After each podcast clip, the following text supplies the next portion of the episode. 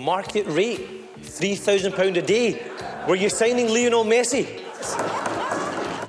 This is First Minister's questions. Just once, just once, it would be nice to get a First Minister's answer. For Douglas Ross to stand there and talk about losing grip of a party when he's been leader, the Conservatives have had the longest attempted coup in Scottish political history. The Steamie, a laudable production for the Scotsman.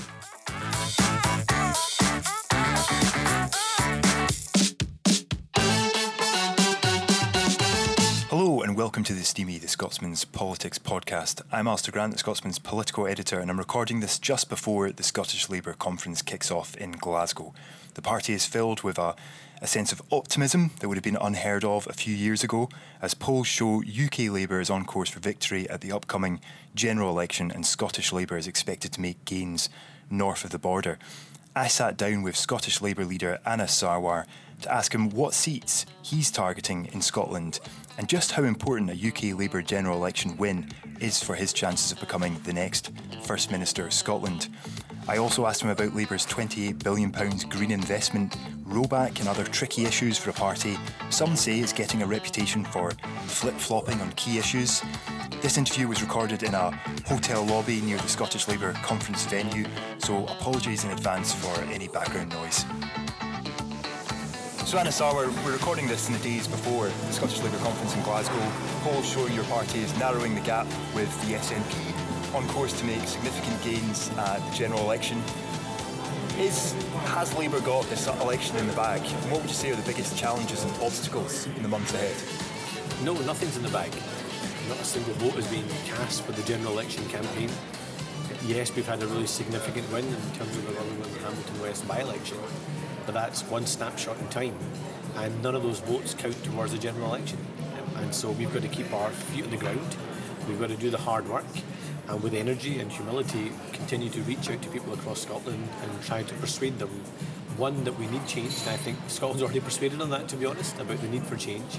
But persuade them that the vehicle for that change is the Scottish Labour Party and that Scotland can play its full part in helping to elect a Labour government to boot out this rotten Tory government and to maximise Scotland's influence by electing MPs that will sit in government making decisions for Scotland and the betterment of Scotland rather than electing MPs that choose to sit opposite a Labour government and throw stones. How many seats are you targeting in Scotland? There's been talk of up to 28. Is that a figure that you look, I'm, recognise? I'm, look, I'm not, I'm not putting a, a target and, and, a number on it. Um, I come from the old school political uh, kind of uh, view that the more people you persuade to vote for you, the more seats you win. And uh, I'm, not finished in terms of the job of how many people we need to persuade to support Labour come the next general election. Uh, psephologists often talk about 35% in terms of share of the vote being the, the tipping point in Scottish politics. I think we're around that tipping point, but I don't think that tipping point's in the bank, and I don't want that tipping point to be the limit of our ambition. So we've got a lot of work to do to continue to persuade people across the country that Labour is the answer.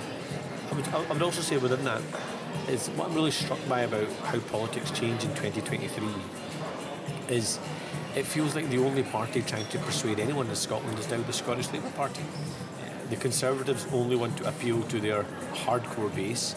The SNP only really want to hang on to their hardcore base. It's only Labour that is saying that we don't care how you voted in the past. We ultimately don't care how you voted in the previous two referendums. We actually largely don't care how you vote in any future referendums if that point ever came. We're being really clear in our own position. We don't support independence. We don't support a referendum right now But my God, do I recognise that we need change. And there is an overwhelming majority in this country for change. The Labour Party is now the vehicle for that change. So I say directly to people, we may ultimately disagree on the final destination for Scotland, but on this part of the journey, let's travel it together. Let's boot out this rotten Tory government. Let's maximise Scotland's influence, and let's deliver a UK Labour government that's working in the interests of every part of our country, including every part of Scotland. You don't want to talk seat numbers, but is there any seat um, that you would see as a bellwether for how the election would go or that you're particularly targeting? Look, I think you know a lot's made of in terms of English terms uh, the red wall. I think you can probably make a, a large tale around the central belt of Scotland as well. I actually think there's a lot of similarity between the central belt of Scotland and the, and the Red Wall of England in terms of the demographic, in terms of some of the issues that drive people and the concerns they have, and the aspirations they have for their families. And so, uh, look, we're not going to limit our ambition uh, in terms of where we want to reach out, but I think key areas that people will look at come election night will be, of course, uh, the central belt, whether that be Renfrewshire, Inverclyde, uh, Glasgow, uh, the two Lanarkshires, uh, Edinburgh, Lothians, Mid Lothian, uh, East Lothian, and indeed Torcuil Crichton's very own uh, local area of uh, the Western Isles. Uh, I think these are all, and Fife, I think these are all places people naturally look to where there has been a traditional Labour representation and Labour presence. Um, so I think people will look at that come election night, but as I say, we're not limiting our ambition. Uh, I think a lot of it will depend on the number of people we can persuade between now and the next general election. Labour has had a difficult time recently over a number of issues, not least its £28 billion green investment pledge. The party formally ditched that £28 billion figure last week. Uh, less than a week before that, I had asked Angela Rayner, Labour's deputy leader, I think you were actually there when I Yep. asked her this, when she was visiting Scotland, whether the, whether the party was ditching that £28 billion figure. And she had said no, point blank. Given these flip flops, how can people possibly trust Labour going into this election? I actually think the position we've got to is a demonstration of how you can build trust in politics. I think the worst thing for us to, to have done was, first of all, I think we should have always focused on the outcome rather than the input. Uh, I think large numbers, to be honest, mean very little to the electorate. What they're interested in, what does it mean for me? What does it mean for my family? What does it mean for our local economy? And that's why I think we've always should have concentrated on the outcomes rather than the inputs and the outcomes. So you don't think that figure should and ever the- have been well, I think, out there? Well, I think uh, the I think time has shown us that uh, by by making that big figure announcement when international borrowing rates were around 1.1, 1.2 percent, and we're now sitting at over four percent in terms of interest rates on international borrowing, I think demonstrates that. You know, you have to be cognizant of the fact of what the economics looks like at any given time before you make uh, such commitments, and we don't yet know the full scale of what the economic inheritance will be if we, if and when we do have a Labour government post the next general election because of the sense of carnage uh, we have across the board. I think there's a, a, a broader point, which is these outcomes are hugely relevant to people here in Scotland. And I would much rather we were going into an election promising something that we had every confidence we could deliver, and therefore take the pain in opposition rather than going to an election knowing that this is something that we couldn't deliver because of the economic conditions and then going back on it after you'd used that policy as a way of winning an election campaign. I think actually that would have been the untrustworthy and wrong thing to do. And when there's already so much distrust in our politics because of what's happening both in Holyrood and in Westminster, I don't think we should perpetuate that. So I think a bit of honesty is the right thing for us to do. I wanted to ask you about another issue that Labour appears to be rowing back on, and that's the plans to abolish the House of Lords. I think there was a report in the Financial Times a few days ago that plans to abolish it are scrapped in at least the first five year Parliament, but there might instead be some limited reform. Now, you've been quite outspoken about this in the past. You said the House of Lords must be abolished and replaced with an institution which better reflects the makeup and identity of the United Kingdom. Can, we assume that you will not be happy if those reports turn out to be true and this plan is getting ditched or watered down? Well, I think the, the first thing to say is we, we shouldn't believe everything that is uh, written in the papers. Of course, not in your paper. We should always believe everything that's written in, in, in your paper, Alistair. But uh, look, it's it's a similar report, for example, when there was a ludicrous claim that somehow we were no longer going to introduce the New Deal for working people, uh, and we've doubled down on the need to deliver that New Deal for working people. But in terms of Lords reform, I believe every layer of our government is broken.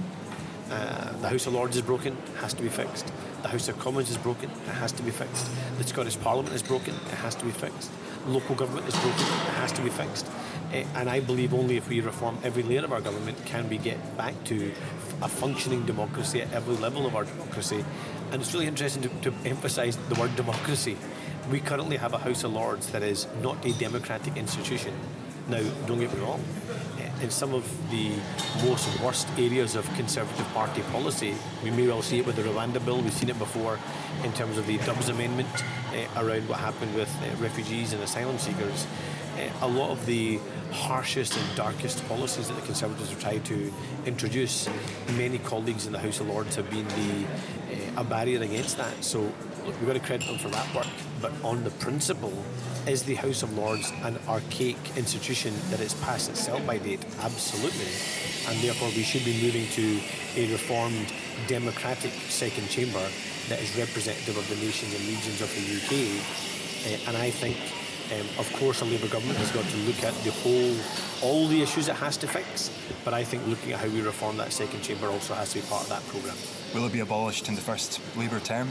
Look, I'm really clear it has to be replaced as an institution, and I hope that what we can see is the immediate actions that have already been laid out. For example, uh, around uh, removing the remaining hereditary peers, looking at the appointments process, but then also a process, we go on a process that means that we end with a democratic institution that is representative of the nations and regions. On the kind of issue of the Constitution, I'm interested in something you said in previous interviews. I actually think you said it again at the start of this interview, um, where you've said you don't care how someone voted in past referendums, and you largely don't care how they would vote in any future referendum. Um, I think you've said you know you're making a direct appeal to people. You might disagree in the final destination for Scotland, but we can all agree we need change. So let's go on this part Glad of the you're journey listening, Alice. together. Glad you're listening. I was. Since you're making that direct appeal mm. to those who might have voted yes and might still support independence at some future date, do you not think that Labour has to address the constitutional question in Scotland by setting out clearly the circumstances under which a future referendum could take place? So, I mean, Humza Yousaf himself has said that he wants to, the settled will was the language he used as well. The settled will of the people of Scotland will ultimately determine Scotland's future. And at the moment, there is no settled will. There is not a clear, consistent majority for a referendum. There is not a clear, consistent majority for independence, but neither is there a clear, consistent majority for the status quo. In actual fact, there is an overwhelming majority for change, and the vehicle for that change is getting rid of this rotten UK Tory government and electing a UK Labour government at this general election campaign. I think the other point within the constitutional argument and debate, the reason why I'm saying I don't care is I can completely understand for so many people after 14 years of the Conservatives why they want to run a million miles away from them and why they want to pull the escape parachute. And I think that was a much uh, more easy choice for them to make when they thought Labour weren't on the pitch and they thought Labour can't win. But now, when I think people can see Labour is back on the pitch, that we have a real, realistic prospect of winning the next general election and electing a UK Labour government and getting rid of this terrible, crank fest, far right conspiracy theory ridden Conservative Party, I think that in itself is a huge opportunity that we cannot afford to miss. And then it's very similar to what Alex Salmond and Nicola Sturgeon said in the run up to 2007 no one expected Alex Salmond and Nicola Sturgeon to change their constitutional view because there was an overwhelming majority that disagreed with them on that constitutional future they were setting out for Scotland. But what they did very successfully was they said, you may disagree with us on our view on independence, but let us demonstrate through good government that there is an alternative and allow us through that alternative to persuade you on the question of independence. Now, the problem is their record is now in tatters. They have weakened every institution in Scotland over the last 17 years. Not a single institution is stronger. And in many ways, I'm actually making a similar appeal to people, which is this is not working right now. And it's not working not just because of a rotten Tory government, it's not working because we have a dysfunctional, incompetent, and financially illiterate SNP government.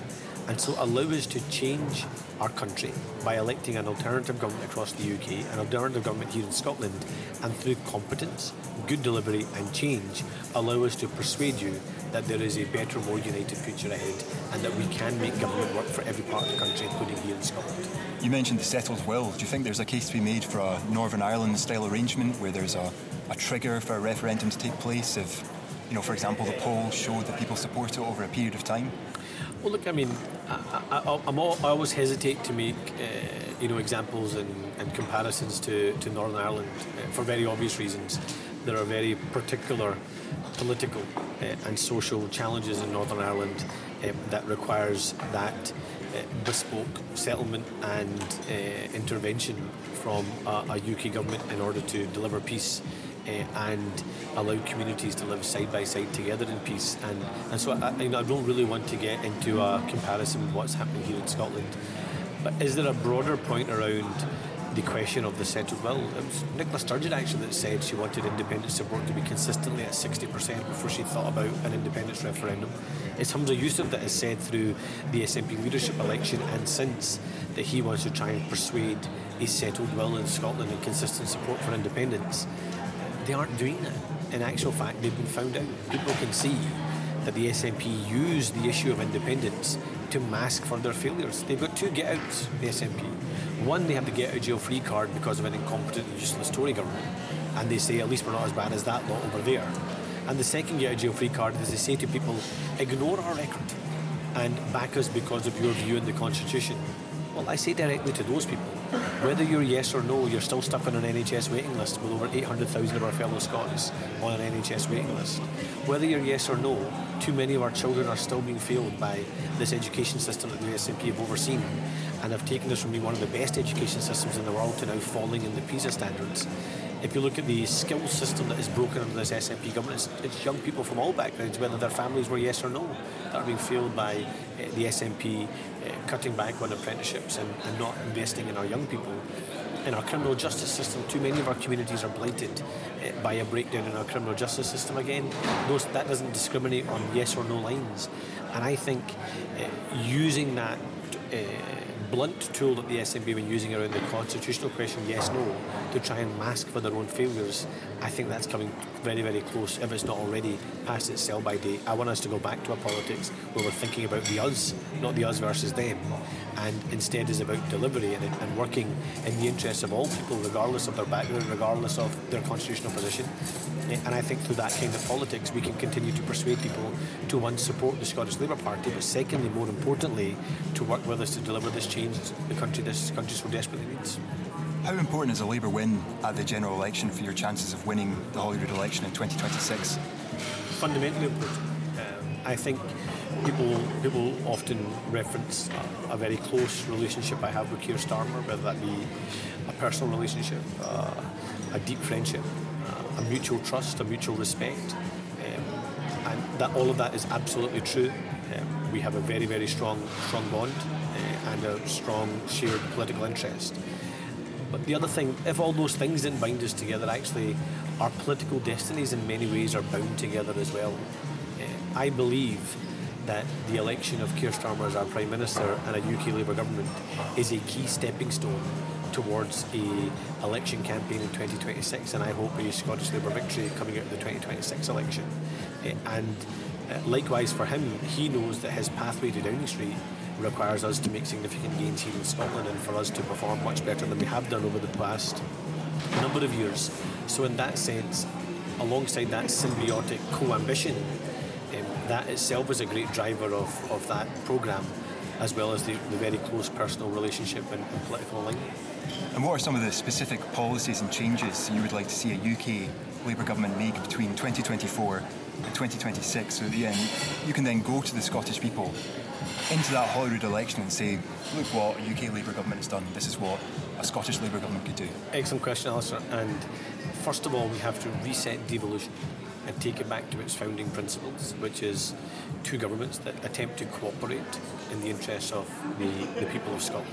So we will reset devolution we will respect the institutions uh, around devolution and we will make sure we're maximising Scotland's voice, not just in terms of MPs that sit in the UK Labour government, but also maximise Scotland's voice in terms of its representation on UK bodies uh, and that strong connection and communication between the Scottish and UK governments, regardless of the political colours. Of course, I would argue that we get even more out of that relationship if you have a Scottish government that wants to cooperate with the UK, that wants to constantly, rather than wants to constantly fight with the UK, that we currently have with the SNP and the Tories. So one reset devolution.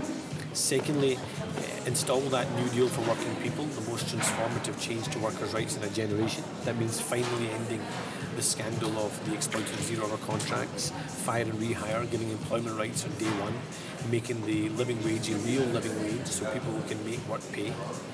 Third, I want us to have scrapped the non-dom tax status, and that means more money for our vital public services, in particular our NHS, and we would commit to spend every money of that in Scotland on Scotland's NHS, and I hope the SNP would make the same uh, commitment third around, sorry, fourthly around uh, the GB Energy, which is going to be headquartered in Scotland. I hope we're down the road of in opening up GB Energy and making it ready to help make those strategic investments uh, within that period between 24 and, and 26. Uh, and then finally, uh, having stability and confidence back in our economy. So it's a growing economy again that is inspiring inward investment into the UK, including here in Scotland. I think if we have done those five things between 2024 and 2026, I think that sets a, a really strong platform to which to campaign on in that 2026 election. Anas Sarwar, thanks very much. My pleasure, thank you. That was Scottish Labour leader Anas Sarwar speaking just days before the start of his party's conference in Glasgow this weekend. Me and my colleague Rachel Amery will be there throughout the weekend bringing you all the latest news and analysis as we hear from Anas Sarwar and other key Labour figures in what could could be the last party conference before a general election is announced. But that's all we've got time for this week. Until next time, thank you very much for listening.